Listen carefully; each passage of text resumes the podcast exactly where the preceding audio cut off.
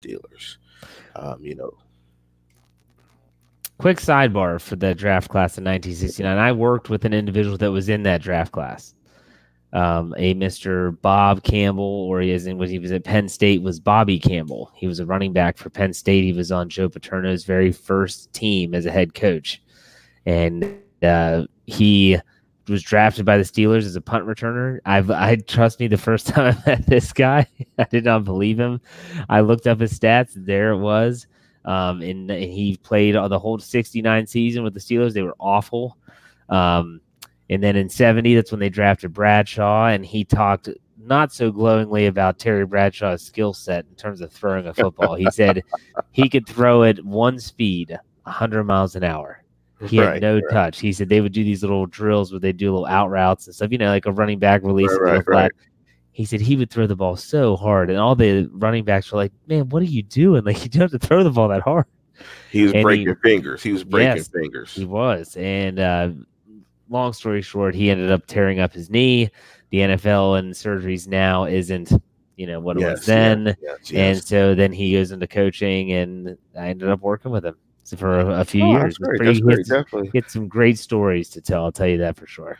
Yeah, that's that's awesome. Are you guys still in touch by chance, or? Uh, he since he retired, not too much. I get an email every now and then from him, but uh, he's he's living the life now. He's living we, life. We, we, we need to have him on the show. Make that happen. I would love to have him on the show. He would want to talk about nothing but Penn State, though. He doesn't really follow anything Steelers. He oh, just loves Penn well, State. He's well. he was a pallbearer at Joe Paterno's funeral, so he wow. was he was very tight with the Paterno family and. Joe Pa and stuff like that. He's yeah. Well, so yeah. yeah. that's Mr. Bob Campbell, or like I said, they called it. He was he was the MVP of the Orange Bowl one year, and Bobby Campbell. You can watch. I'm sure. I'm sure. I'm sure. My dad knows the name. Yeah, uh, absolutely. Because my dad was going to all those games then. Um, were they in Three Rivers at that point, or were they still in Pitt Stadium? Who's that? Penn State? No, no, the Steelers. I think the Steelers were in Three Rivers in '69. I, I, think, but they might have been in Pitt Stadium. My dad. They might have. If, if they were in Pitt Stadium, it was only one year, probably. Okay. So, okay.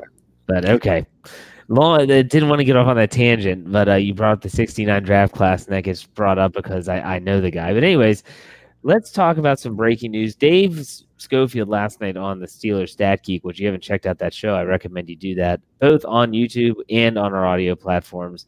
He got to actually break the news. Like it had happened just before he went on the air, and that was those were the rumors that the Pittsburgh Steelers had traded with the Seattle Seahawks to get tight end Nick Vannett and at the time, no one knew what they gave up.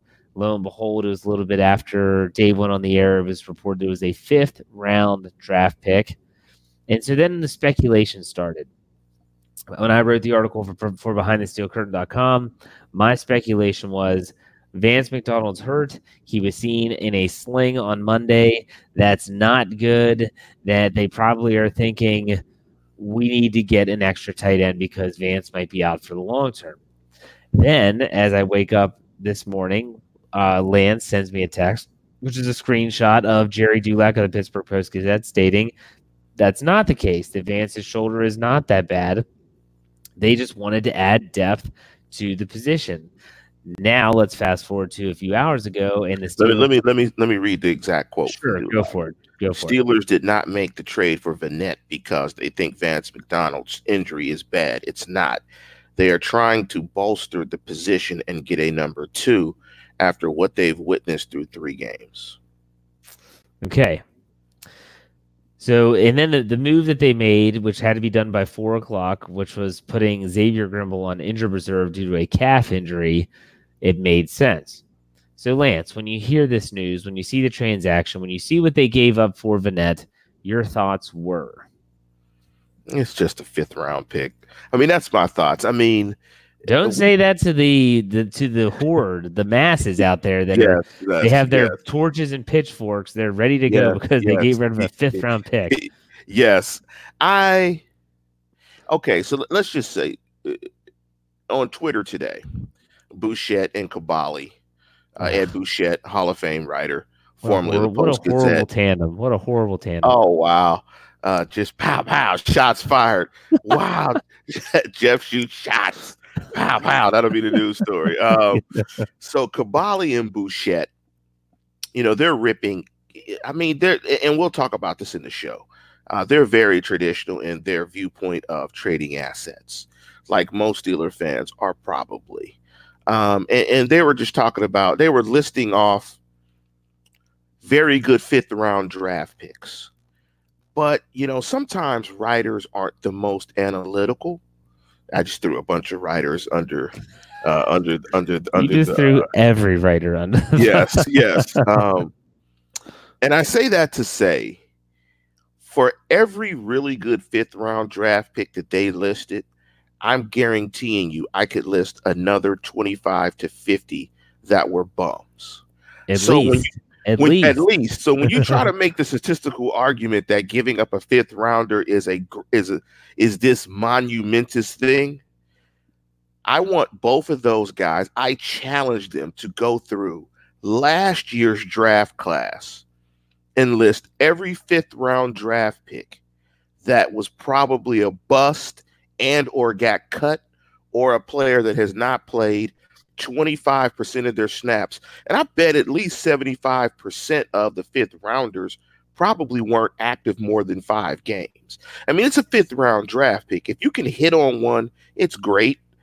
But the odds are you aren't. So if you can get a ball player for a fifth that actually has snaps and has actually played, actually have tape on that you've scouted and you can see what their abs- what their what their skill set is, that's a better risk than a fifth round draft pick, of which you are guessing on. So I don't I don't really yeah. have a problem with it. It's the same people that say, "Oh my gosh, you got rid of a sixth round pick." Well, you know Tom Brady was drafted in the sixth round. You know that Mister Third and Fifth was drafted in the sixth round. Those are two guys, two players out of the millions of six round draft picks that are Yes, I mean, unemployed and flamed out. You can't do that. I, I I saw that same list that you saw on Twitter, and I thought the same exact thing. For every George Kittle, there's a Zach Gentry who's just waiting to be cut. So it's just so did you see, did you see my response? I didn't see your response. No. Yeah, my response was pretty much that. Like, look, okay, you listed the guys that hit. Why don't you list all the guys that didn't? Trust me, it'll be a lot longer than 140 Twitter characters. I'm I'm guessing you didn't get a response back. no. Of course not, because you No. brought you brought logic into it, Lance. How dare you bring logic into it I mean, and take emotion out of it? It's like when the Steelers draft traded for Minkah Fitzpatrick. And I'm going to talk about what I didn't like about the Vannett trade, but could still work out. They kind of did a Patriots thing. The Steelers did. I'll explain that in a second. It, Bouchette and a couple other writers said, "Why are they doing this? This is stupid." Well, uh, we talked about that last week. It's it's not stupid. Um, you know, it's one of those situations where the Steelers have control over his contract for the next three seasons. It's smart. He's on the cheap right now, and is a proven commodity. Now, here's what I didn't like so much about the Vannett trade is that he's in his last year of his rookie contract. So cheap now is that's cheap, an issue.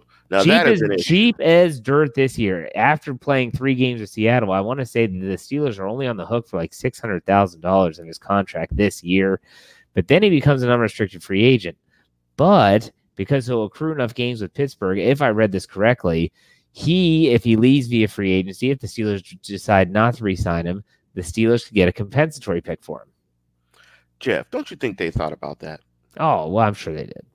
No, I'm sure they didn't, according to you know everybody on Twitter. Like, h- here's the thing: these guys are smart, regardless of whether you like the results. If you like Colbert, if you like Tomlin, if you like Khan in the front office, if you like the Roonies. One thing about it is that we have to assume they're smart.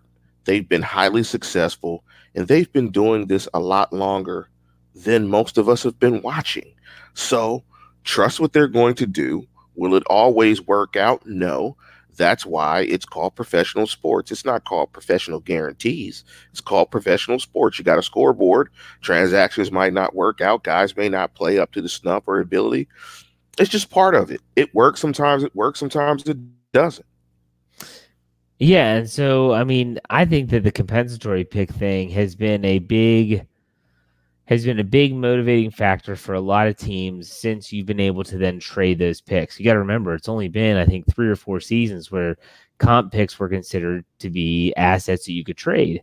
Prior to that, it was if you had a compensatory pick, it was that pick and that was your pick, and no one else could touch that pick. But since they said you could now trade those picks, well, now people are like, well, shoot, we're going to let guys walk because a Nick Vannett might be a dime a dozen. And so if he's a dime a dozen, we can let him walk, let him sign with somebody else, like Jesse James going to Detroit.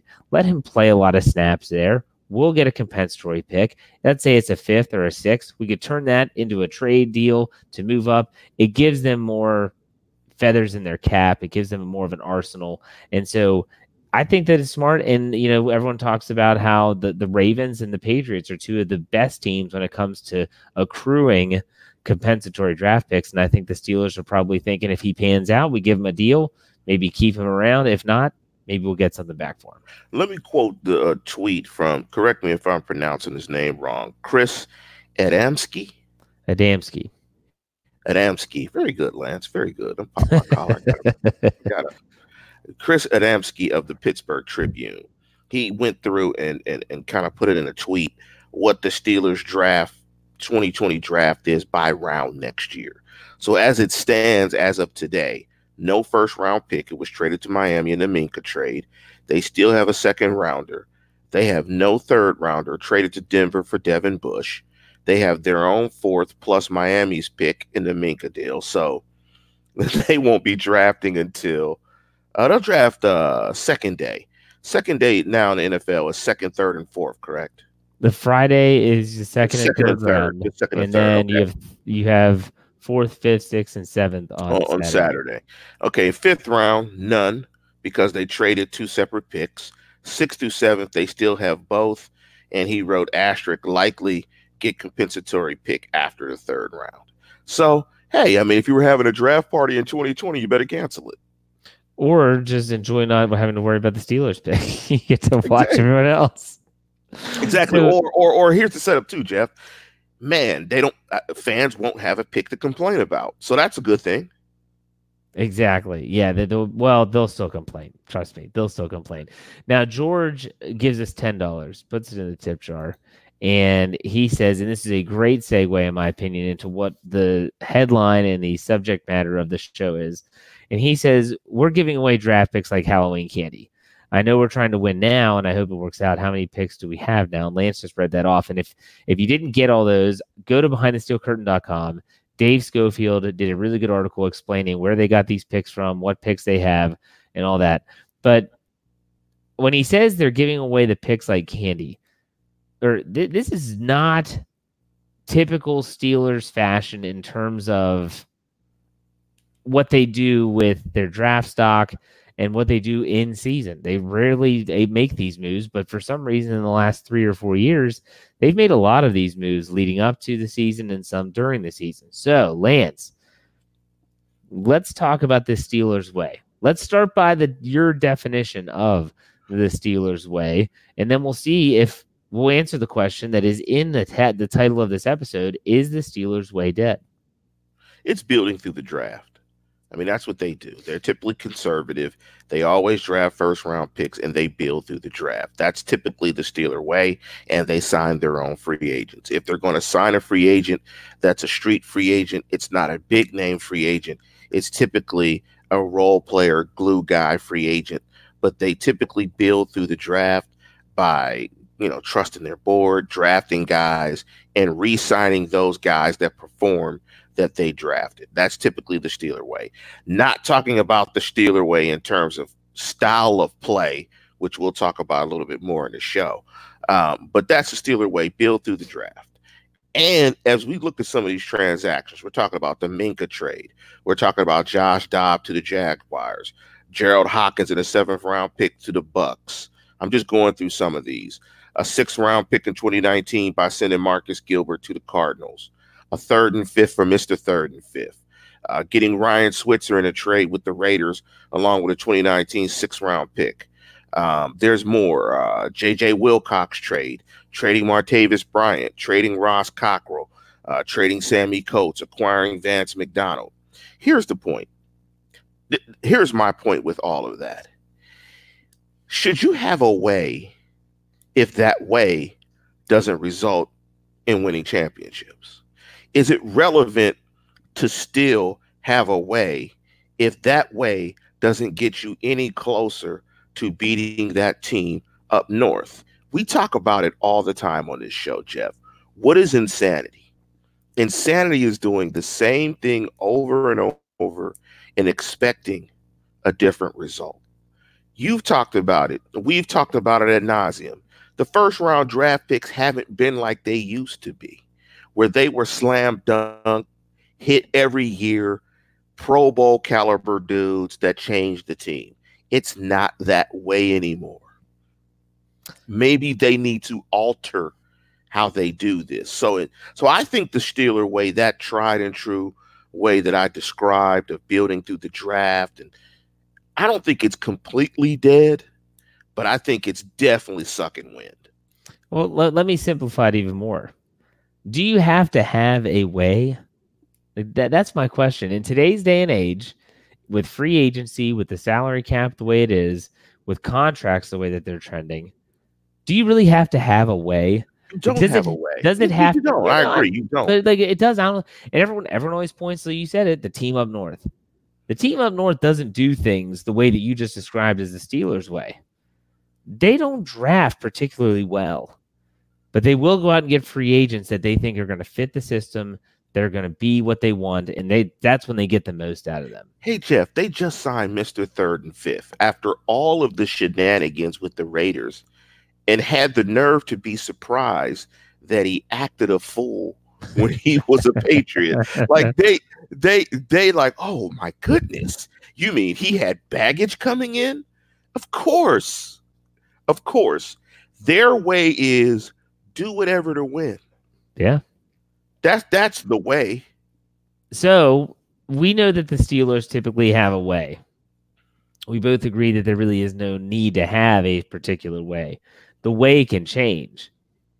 If the way is changing, and you said it's on its last gasp breath, do you see it changing for the good, better, or for the worse? Well, you got to measure it by wins. You got to measure it by in Pittsburgh by championships. So if they don't, yeah, but you, you know, what I'm talking about. So, like, you see them trade a first round pick away for Minkah Fitzpatrick. Is that the way you want this team to be run?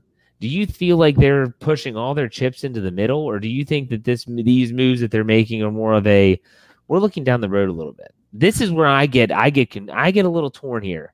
I'm getting old. I'm getting older. Look, I want the chips to be pushed all the way into the middle of the table. You know, I you know push push the chips into the middle of the table. Uh, you, you know, put your foot on the gas and let's go 150 miles an hour. I mean, you know, part of my pride every day, sometimes, you know, being in sports bars and going to work is just being able to say, look, man, we still got the most. I mean, like, like that's that's a chip or that's a badge of honor. You know, I, yeah, we still got the most. I mean, like you could say anything. I can always come back. Now I got to come back with we're tied with a team that has the most. I mean, I don't like that. So I'm like, push your chips all in, because because that team up north is going to push their chips all in. This is the thing that the Steelers have to to fix. The way is the way. There's no way. Do whatever you need to do to acquire the best players.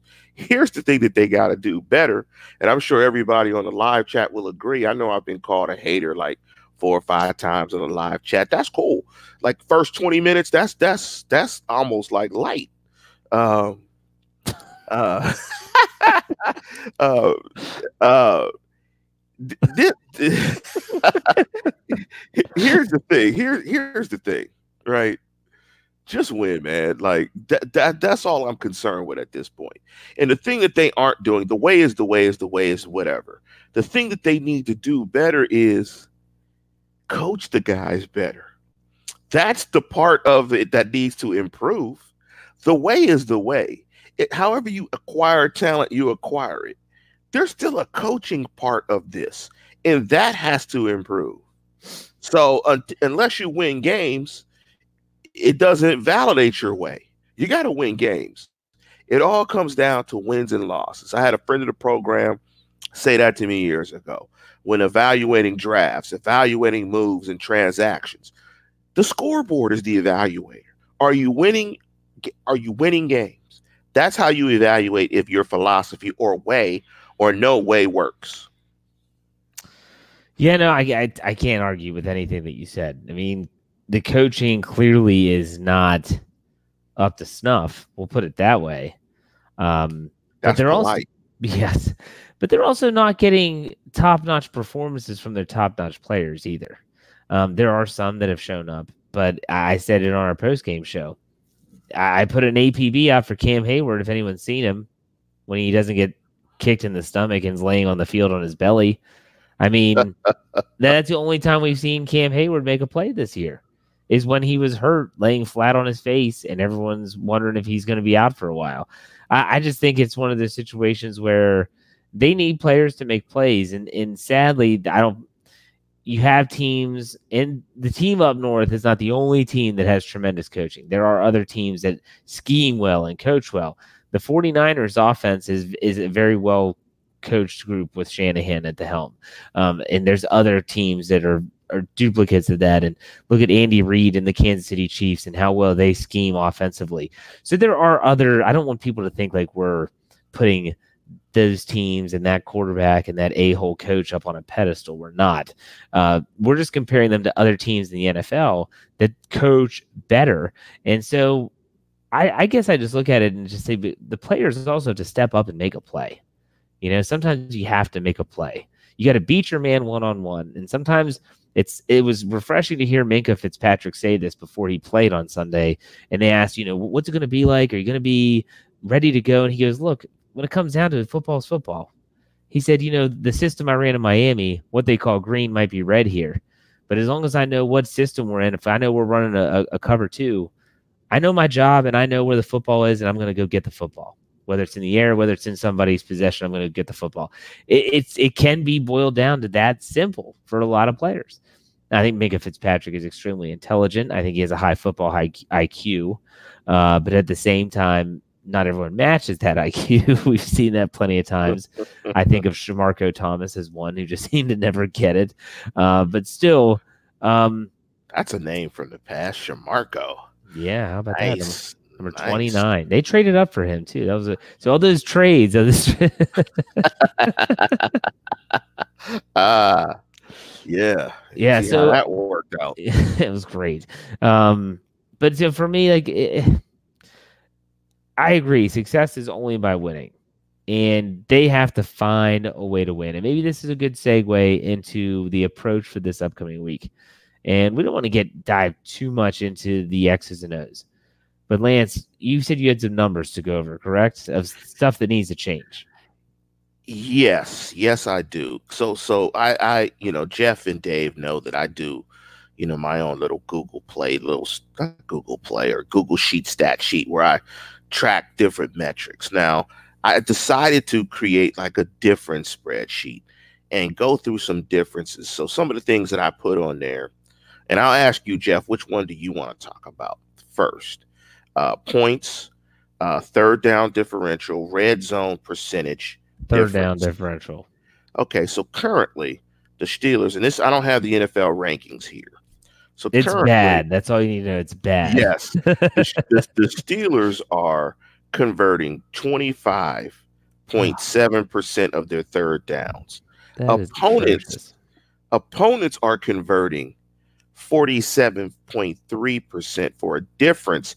That's a difference of twenty one percent on average. That's not sustainable if you want to win games. I have I have an idea as to why, but that's not sustainable. So when we're talking about what things need to change for this team to be successful and to win games, you can't win games when you convert only 25.7% of your third downs, but your defense is giving up 47.3 conversion rate to your opponents. Oh, that's awful. That that is that is that is so bad. really that's really bad and there are some numbers and let, let me give you another number how that translates snap counts the steelers have run 163 snaps offensive snaps opponents have run 212 snaps for a difference of 49 plays now where that really is illuminating is the Steelers only average 54 snaps per game. So when you look at that difference, that's almost a game's difference in snaps. So the Steeler defense has almost played three and a half games worth of snaps. The, we talked about this in the post game about how the two team the two sides of the team offense and defense aren't playing in concert with one another. And right now it is the worst potential combination you could have. An offense that can't sustain drives and a defense that can't stop drives. And so what you have is the offense isn't giving the defense a rest and the defense can't get off the field to give themselves a rest and so they're getting gassed. And you said it yourself. Look at the last two two weeks, particularly the first quarter, even the first half. The defense is hunting. I mean, that's yes, what Stephon yes. Tuitt is just eating guys alive. And in the second half, they are just grinding down to a stump. Let me give you another number that's really illuminating. First downs. The Steelers have 43 first downs on the year. Their opponents have 75. It's a difference of 32 first downs. Like all this stuff is related, right? When teams have that many first downs, that means the conversion, as we saw, the conversion rates are drastically different.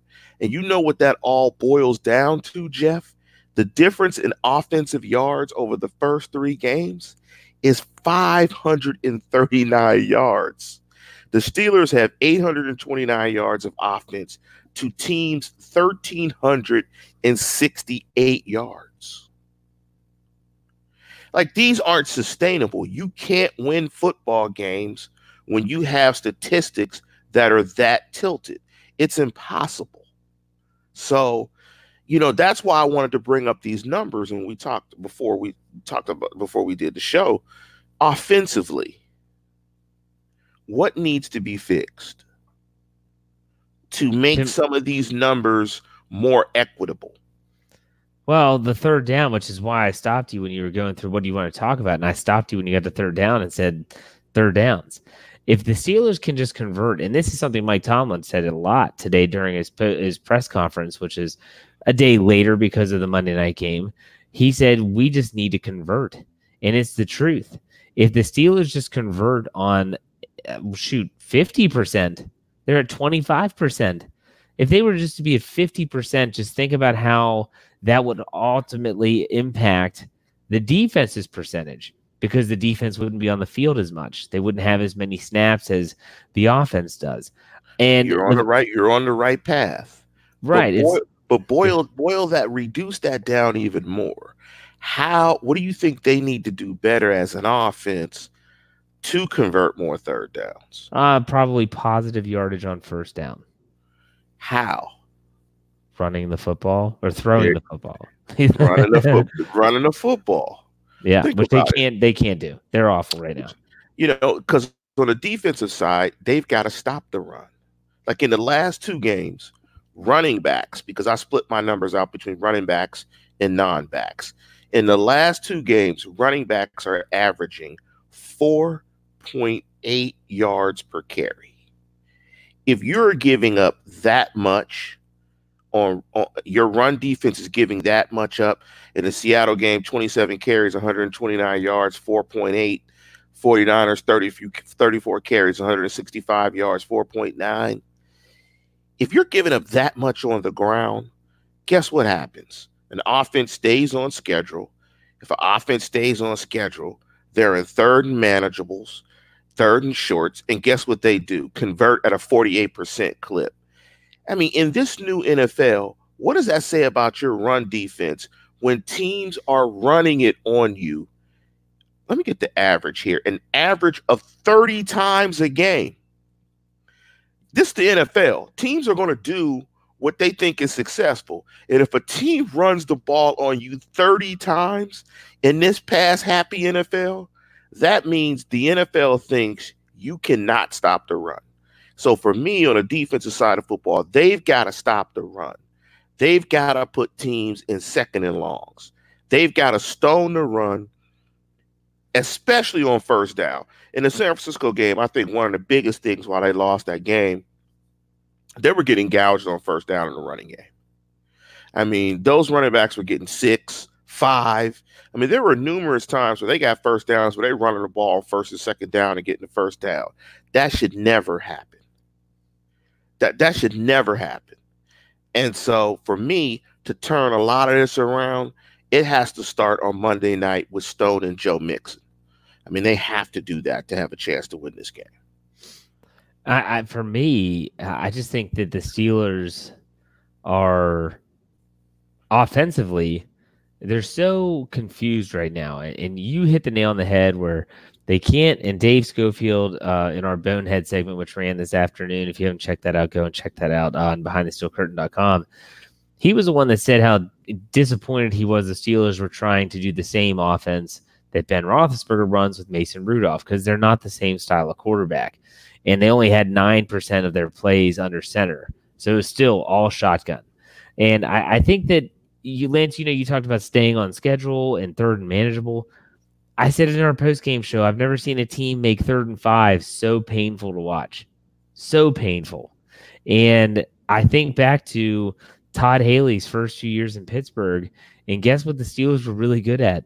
Converting on third downs. And I know they had different talent in different areas, but at the same time, um, you have to ask yourself, you know, the offensive coordinator is going to have to get a little creative. He's going to have to try to figure out, and maybe the one day extra of prep before the Monday night game against the Bengals at Heinz Field. I don't know. Maybe it'll be a chance for them to kind of iron out some kinks, and we'll see. It's only one more day, but you know, one more day is one more day. I don't. Thing, the one thing I saw that was distressing, uh, you know, on game film is that they're not even moving guys off the line of scrimmage on double teams in a run game. I mean, they're just not moving guys. I mean, you're they're initiating double teams. There was a play that I watched, Pouncey and I watched Ramon Foster double team a guy, number 93. The guy stands up both of them, sheds the block, and makes the tackle at the line of scrimmage. I mean, if you're going to double team a guy, like why double team a guy if you can't move him off the line of scrimmage? I mean, you got 200, you have two guys above 300 pounds, and they could not move him off the line of scrimmage. And he beat the double team to make the tackle. This guy isn't. Uh, I'm flubbing on an all-time great defensive lineman. He's not Joe Greene, so right. to speak. You know, number 93 is not Joe Greene. Um, so I mean, it, it's and that's probably the most disappointing I think for me this year so far is that what I thought was the strength of their offense has not been a strength of their offense. It's been as inconsistent as every other element of the offense. That's the offensive line. I mean, the tackles were getting ragdolled. I mean, ragdolled. Villanueva, I mean, Nick Bosa was killing mm-hmm. Villanueva. I mean, it was like, wow he is really taking Villanueva to school. Villanueva's pad level was high consistently. He was walking them back into Mason Rudolph's lap consistently. So for me, on the defensive side of football, it starts with stopping the run. They've got to stop the run, and they particularly have to do it on first down when they are presented with first down runs. Yeah, but the thing is, though, is that so far, I believe I saw a statistic from Pro Football Focus that stated that Andy Dalton averages the most attempts out of any quarterback so far through three weeks. I think he's averaging over 40 attempts a game. They're not a running team right now. They're going to run against the Steelers. Well, I, I understand that. I, I but I, if, if they stick with their trend, then that might actually work in the Steelers' favor if they what decide you, to come what out. What you see on film, I'm going to guarantee you, they are going to run on the Steelers they are going to attempt to run on the Steelers because they have a physical freak as a running back, and they are going to try to lean on the Steelers and run the football. The Steelers have not shown in the last two weeks that they can stop the run whatsoever. I, you know, you asked me before we went on the air er, earlier today. You know, we're going to have someone from the Bengals site on. Man, right now, I just I feel like the Steelers. It's just they got to fix themselves. I, I, right. Don't, I don't really think it's a situation where they had they oh, we got to scheme well for this guy or you know this that or the other. They they have to get their assignments right. They have to communicate better offensively. They have to figure out a game plan that's going to make sense for everyone involved. Roosevelt Nix is not coming back for this game. Uh, he's still ruled out already um, with his knee injury. So you're not going to have a power running game to lean on necessarily. If you're thinking that's what you're going to, what you want to see, a lot of people in the live chat have said, let's go ahead and we need to get a fullback in there.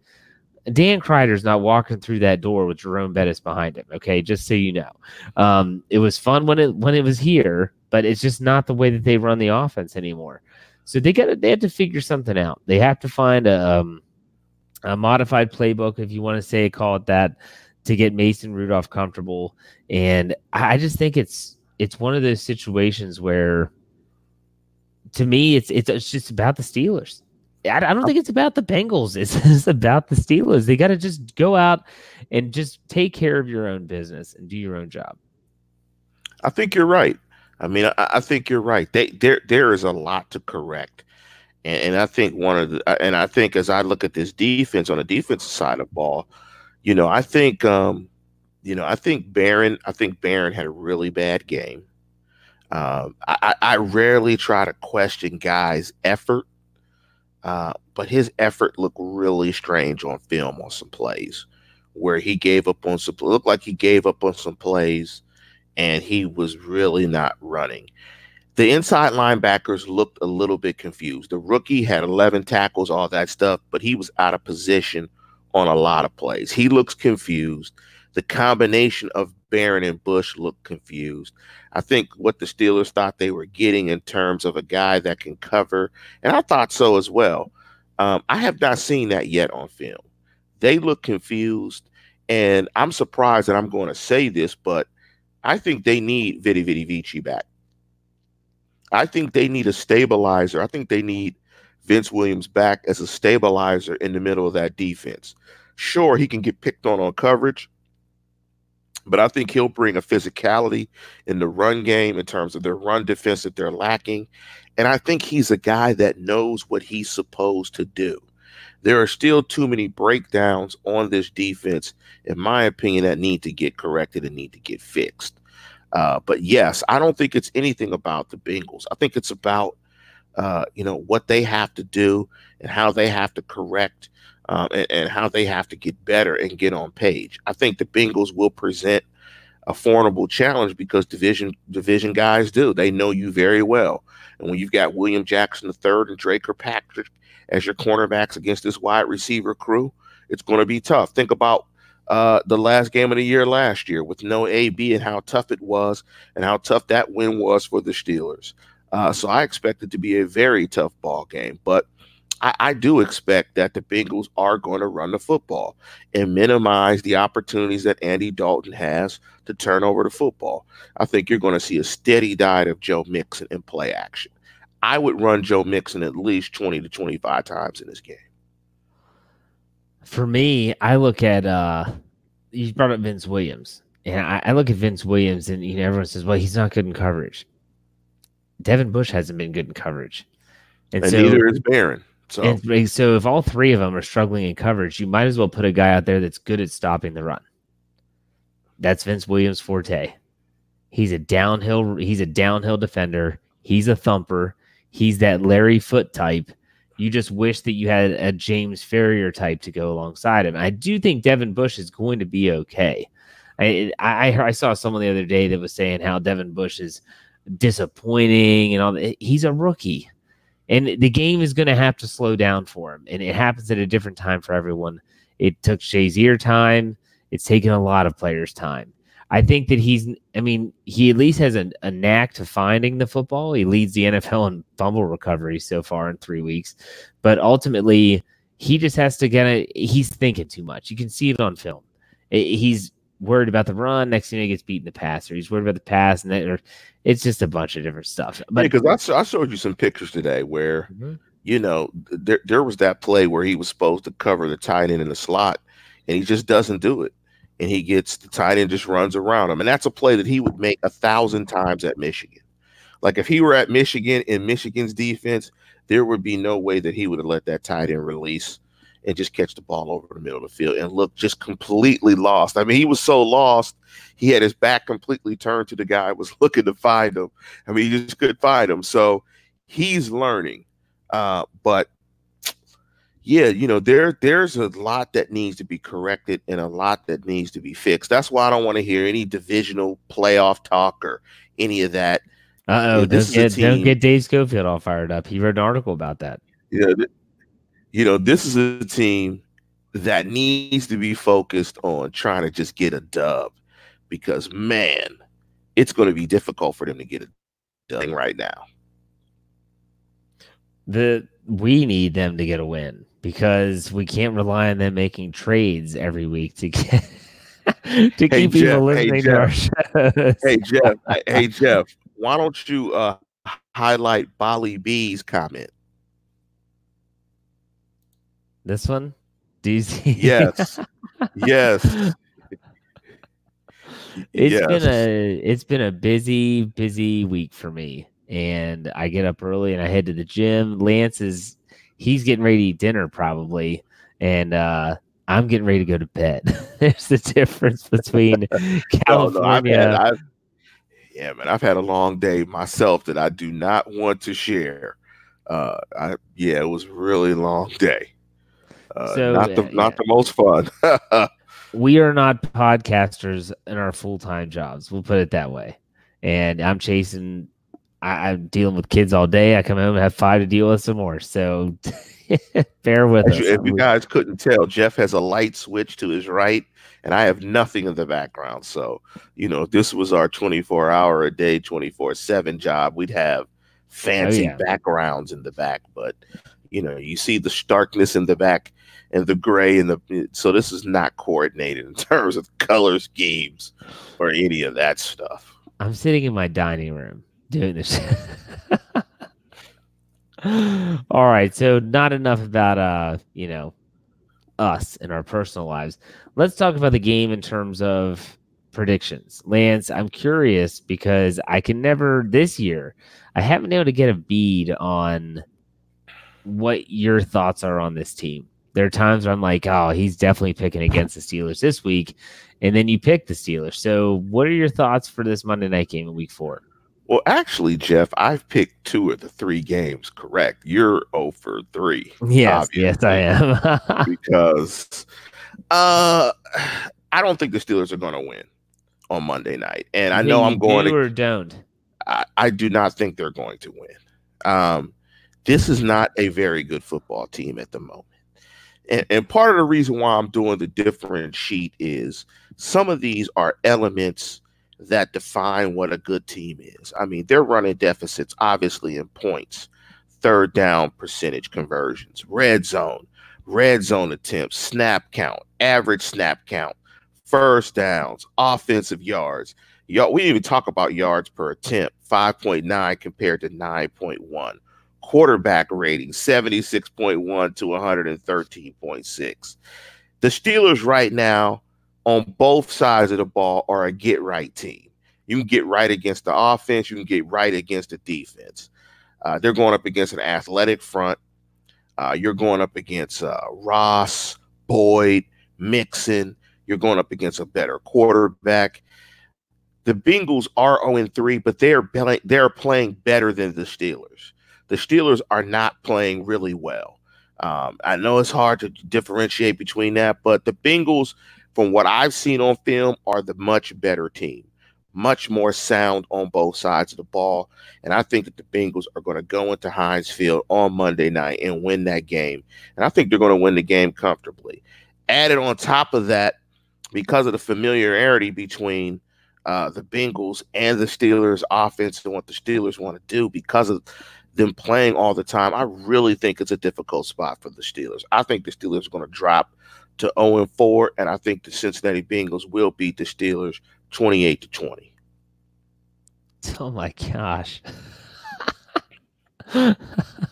well then, um you have watched enough film and I know that you've broken it down because you sent me videos and you sent me screenshots and you're circling stuff. You're like John Madden on a cell phone screen.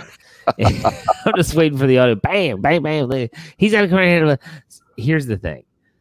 I still feel like the Steelers have talent. And I still feel like the Steelers are a team that is just waiting to turn the corner. They've played bad these first three weeks. There's no doubting that. There's no debating that. There's no talking about anything other than that.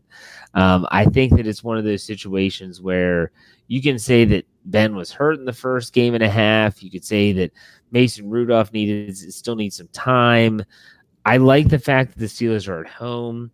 I like that this game is in prime time. The Bengals' record in prime time is awful. Um, and so I guess for me, I just think that this this Steelers team, and even as bad as they've played, and I know that's what you're go, you're basing your stuff on, Lance, and that's I totally understand it. Um, I just don't think they're that they're that bad of a team. I think that it's going to be a close game. If think if there's fans out there that think that it's going to be a blowout and the Steelers are just going to run away with it, I would be stunned if that happened. I'm not saying it's impossible, but I would be stunned. I'm going to say that the Steelers win, but it's going to be close. And I'm going to say Steelers 24, the Bengals 20. And the defense has to get a stop in the final possession. So if Andy Dalton has the ball with a chance to score a touchdown and win it. I think that the Steelers win. Uh, and I think that Mason Rudolph ultimately in the offense looks better they look more complete. They're actually able to string together some some first downs and, and move the ball and hopefully the defense is, you know, starting to kind of come together as well. I w- answer this yes or no. Is this is this a must-win game for the Steelers 2019 season? I know you I know earlier you said I don't want to hear any talk about the division or playoffs, but if, if they have any shot, they can't lose this game. Uh, no, it's not a must-win game because I don't think they're making the playoffs anyway.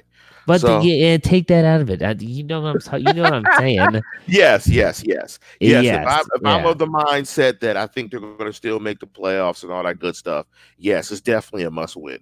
Like Brandon Reese said, one hundred thousand percent, they've got to win because you've got to start winning your division games. I mean, at the end of the day, if you win all your division games and have the best record in the division, you'll go to the playoffs. Not like some people think you can go six and zero oh in the division and still not make the playoffs because you can go six and ten. Um, but yes, they need to win home division games. These are extremely important. A lot of steps before they get there. Uh, this just, just, go ahead. It's just right now they're not a good football team. So I that's why I'm picking the Bengals. And it's really hard to pick between two 0 and 3 teams. Like which bad team is worse? I mean, that's what we're talking about here. And I think the, the you know the bad team that's worse is the Steelers in this case. Well, you said the Bengals are, are playing good football this year. Is that also referring to the 41 to 17 loss? To now the that 49ers? was a thumping. Now that was a thumping. Where they now, gave now, up now. like 200 yards, 200 yards rushing. Now, now that was a thumping. They played well last week at Buffalo. I don't think um, Buffalo is that good. Buffalo's really good defensively, uh, really good defensively. Um, and, and, it's funny, like it, it's funny when you watch other teams because there are certain teams I just don't watch, and I only get to see them if they play an opponent of the Steelers. And Buffalo was one of those teams. Buffalo's got a lot of defensive talent, and that quarterback is an athletic freak. I mean, Josh Allen is an absolute freak athletically. I was surprised. I didn't know much about him. When I watched him on film, I was like, good Lord, dude. Like he's six, six, six, seven doing this stuff. Like he's ridiculous. Yeah. We we fall into the same trap that frustrates me when I listen to other sports talk radio. And that is we fall into the trap of we've seen three weeks of football and we're ready to make these knee jerk reactions that the Buffalo Bills defense is really good and the Baltimore Ravens are unstoppable and the New England Patriots just give them another Lombardi trophy right now. What? What? No. Okay, the Baltimore Ravens basically beat a powder puff team and a JV high school team, and then they go to Kansas City. And in my opinion, I watched almost all of that game, and the Ravens, the final score was not indicative of how bad the Ravens looked in that game. And they so, look bad in spots though, but but yeah, they they scrapped in that game though. That's I'm tough- not saying they tough. didn't scrap. I'm not saying they didn't scrap, but we're but they've only played three games, man. We they've only played three games. Teams can Hey, change, things can change. It can change for Pittsburgh, it can change for Buffalo, it can change for New England, it can change for every one of the 32 teams in the National Football League. That absolutely there's no you can try to draw the connect all the dots in the world, but man, it's still so early. Hey Jeff, bring up the uh Jeff Sports Blitz comment if you can. The Baltimore Ravens one? No, no, Jeff Sports Blitz. Well, yeah, he has Baltimore Ravens are garbage. I like that one. No, the other one. Lance thinks he's a sports expert. Oh, let me find it. There we go. I love that's a, that's a, the that's definitely for the Hey, you got to spell that right though. Yeah. Well, he's yeah. You gotta you gotta spell that right though. But good comment though, because I agree with you. And only if you spell expert correct. There you go. Well, so that's the thing that I keep on coming back to is is trust me, it's been bad, but it's like I talked to my father, who's a he's the one that raised me and my brother in a black and gold household, not just for the Steelers, but for the Pirates and the Penguins too. And I was talking to him, and he goes, hey, "Well, you you have to watch the games," is what he said. And I said, "Yeah, but every Steeler fan." Regardless of win or loss, should be really excited about watching these these guys play. And he said, Well, what do you mean? And I said, Dad, look how young they are. This is the future of the team. Whether Mason Rudolph's the future quarterback, this isn't the only position on the football team. And you got guys like Diontae Johnson, Juju Smith Schuster, still young, James Washington on the defense, Edmunds, now Minkah Fitzpatrick. You, you got uh, Javon Hargrave. You've got the rookie Devin Bush. I mean, there's so many interesting aspects of this team. It might not be polished, it might not be perfect, but I, I think this team has a lot of young budding potential. So there you Here's go. the thing, Jeff. Here's the thing. I if I pick the Steelers to lose, it's just my objective opinion. I understand not- that. I'm I'm not. You know, I'm no, no, no. This is more so for the people in the live chat. You know, you know, I'm Yeah. going to pick who I think's going to win. Um, So do I. I just always it's- think it's the Steelers. Ironically. um, it's it's. I'm still encouraged by the season. I mean, I'm just I I've just been able to take a step back and look at the season for what it is. I think it's a rebuild. I think I was because of Ben Roethlisberger's presence. I thought it was more than that because he's such a great player. He's seven. He's eventual Hall of Famer. All that good stuff, and the power of quarterbacks that quarterbacks can turn sh into Shinola. That sometimes quarterbacks can shine up the deficiencies on your team, and you don't really realize them until the quarterback is out. Then you're like, wow, he was covering up for a lot of stuff. And I think Ben, to a large part, was covering up for a lot of deficiencies on his football team. Once he's gone, they come to light, and then you could take an objective look at your team and go, wow, like you said, Jeff, they're really young on both sides of the ball. I mean, you've got two young safeties. I mean, Nelson is young, Watt is young. I mean, you look on the offensive side of football, all the wide receivers are young. I mean, the running backs are young. Like all of those guys are third year or less. This is a very young football team. And I'm sure somebody knows off the top of their head. I mean, how many of their starters have played five years or less? On both sides, total. Oh, Yeah, total, both sides of the ball. The 22 starters was 16, You said five seasons. Is that what you said? five five seasons or less. I I say what? we want to? Do, we- do we need to go through and count them? No, no, I'm just thinking. No. I was gonna say. I could. We could No, do no, no. that. I'm thinking. I mean, I'm thinking like over half. yeah, easily. Yeah. That's Easy. a young defense. Then you throw Hilton in and Sutton in and sub package football. You add more young guys. They're a very young team.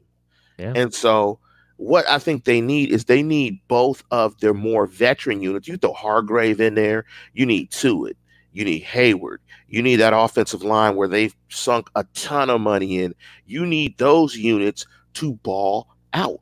And we've seen glimpses of that with Tuitt when he doesn't have to play 25 more snaps and he's playing 70 snaps a game 73 74 75 snaps a game i mean you just can't got, you can't make defenses play a game and a half every game of snaps and, and expect it to look good so there is some light at the tunnel, but it is what it is, in my opinion.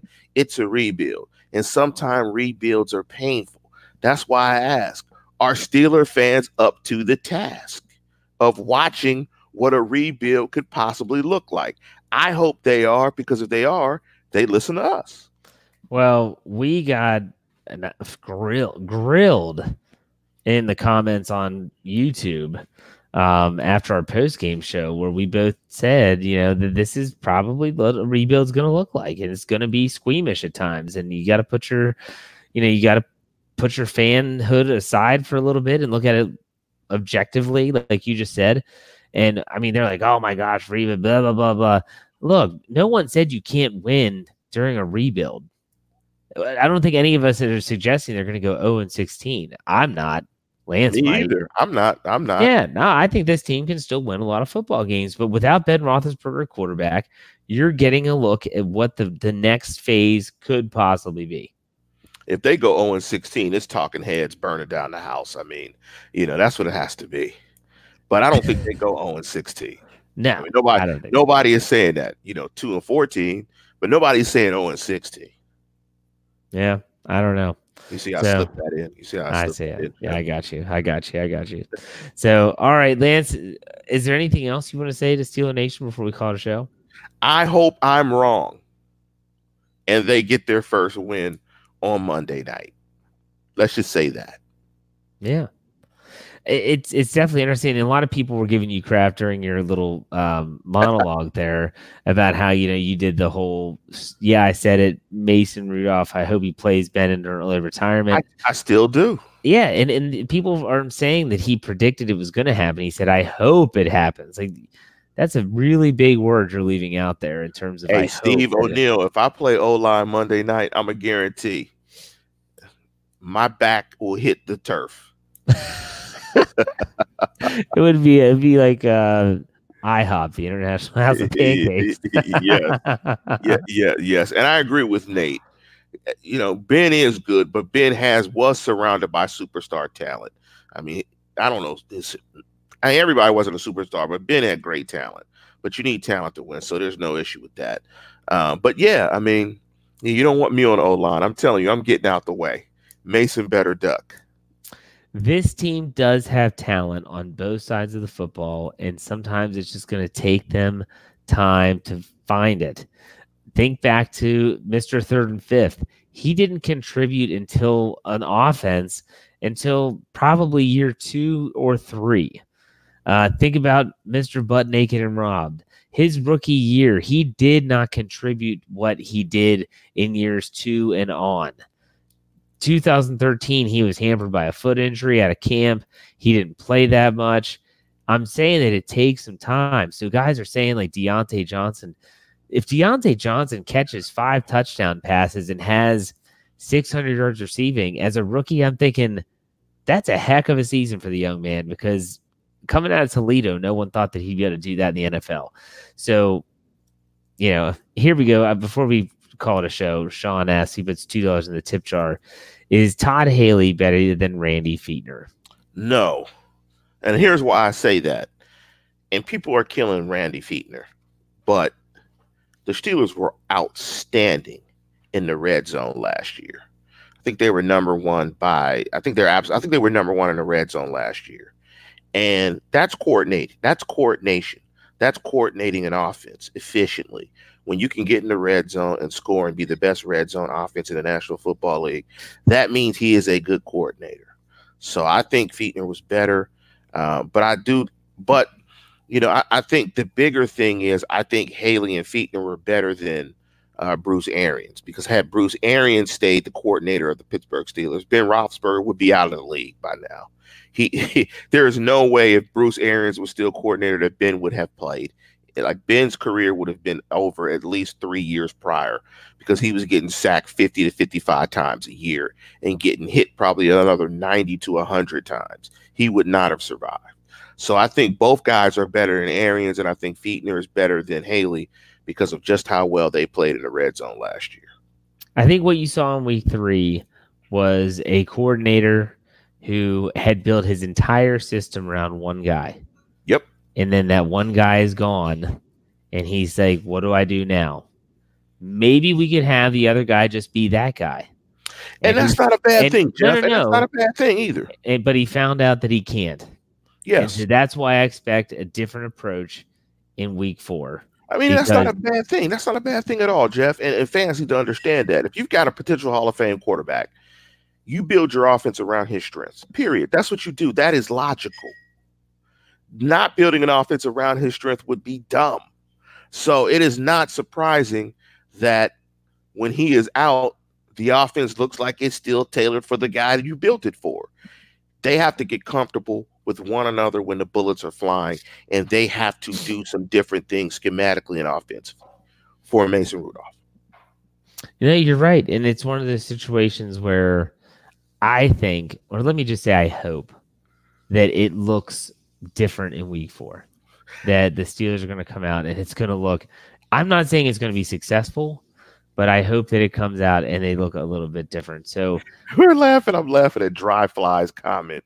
Dry Fly. I'm gonna give you the secret, Dry Fly. Don't be offended. oh, Dry Fly said, How do you guys stay focused on your conversation with all these comments? We don't pay attention to most of the comments. Sorry. you know, That- you're right.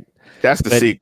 Like, uh, there are times- there are times when I'm looking at the comments and just maybe from having children or my day job, you can multitask. I got Lance in my ears. I'm reading through this stuff, and I absolutely look like, you know, yeah, I'm, I'm keeping track of everything. Like I see that Steve O'Neill says that I look like Heath Miller's cousin. I don't know who Heath Miller's cousin is, but I guess I look like him. Hassan puts five dollars in the tip jar and says, "Do you think when Burfict hit Antonio Brown in the Bengals game, it gave Brown some brain issues?" Well, he had a concussion that kept him out for at least one game, so he definitely did have some brain issues. Whether those are long term issues, I don't know because I'm not. Did he get hit before or after he wrote his name on the Rolls Royce? Hmm. Well, whenever he wrote his name on a Rolls Royce, that's when he had brain issues. I'm trying to I- think. I think the Rolls Royce was before that. Yeah, when he autographed the Rolls Royce, I was like, this guy. I mean, I remember our show, and I classically said, you know, that's a me guy. Like, why would you write your name on a Rolls Royce? I felt like I was so prophetic when I saw, because once I saw that, I was like, oh, this guy's a problem. Why would you throw furniture off a uh, balcony? Why would you do half the things that he's done? Why would you go? Why would you go into a cryo cryo chamber without the proper footwear? You know, I don't want to diagnose anybody of having any type of condition. No, no, I'm not uh, doing that. Yeah, so but I'm just one. No, no, not not in terms of mental stuff and any of that, any mental health issues. I'm just wondering. You know, and I always wonder how much are these guys dealing with CTE while they're playing. I mean, because it's not like it it can necessarily just creep up on you after your playing career. I mean, you're getting hit actively, you know, over Yeah. the course of your entire career. So I'm just wondering, you know, how many, how much, you know, just having these issues and getting hitting your head over and over again and having concussions, like, are you in that process of CTE starting to affect you while you're playing? He's done some very curious things. Uh, and like you said, throwing furniture off a balcony. Um, and but with all that said, the Patriots are probably going to have to pay him. Well, there's going to be a grievance for sure. Yeah. His Twitter tirade going after Mr. Rubentug is was not a good move if you want that money. Yeah, but I mean that just pisses you off. But you know, you know, Yeah. you can't just violate the, you know, on the Patriot side, they can't just say, nah, we're not we're gonna violate the terms of the contract. We ain't gonna pay him because we're mad. No. If Right. the arbitrator rules that he gets paid, you better cut the check.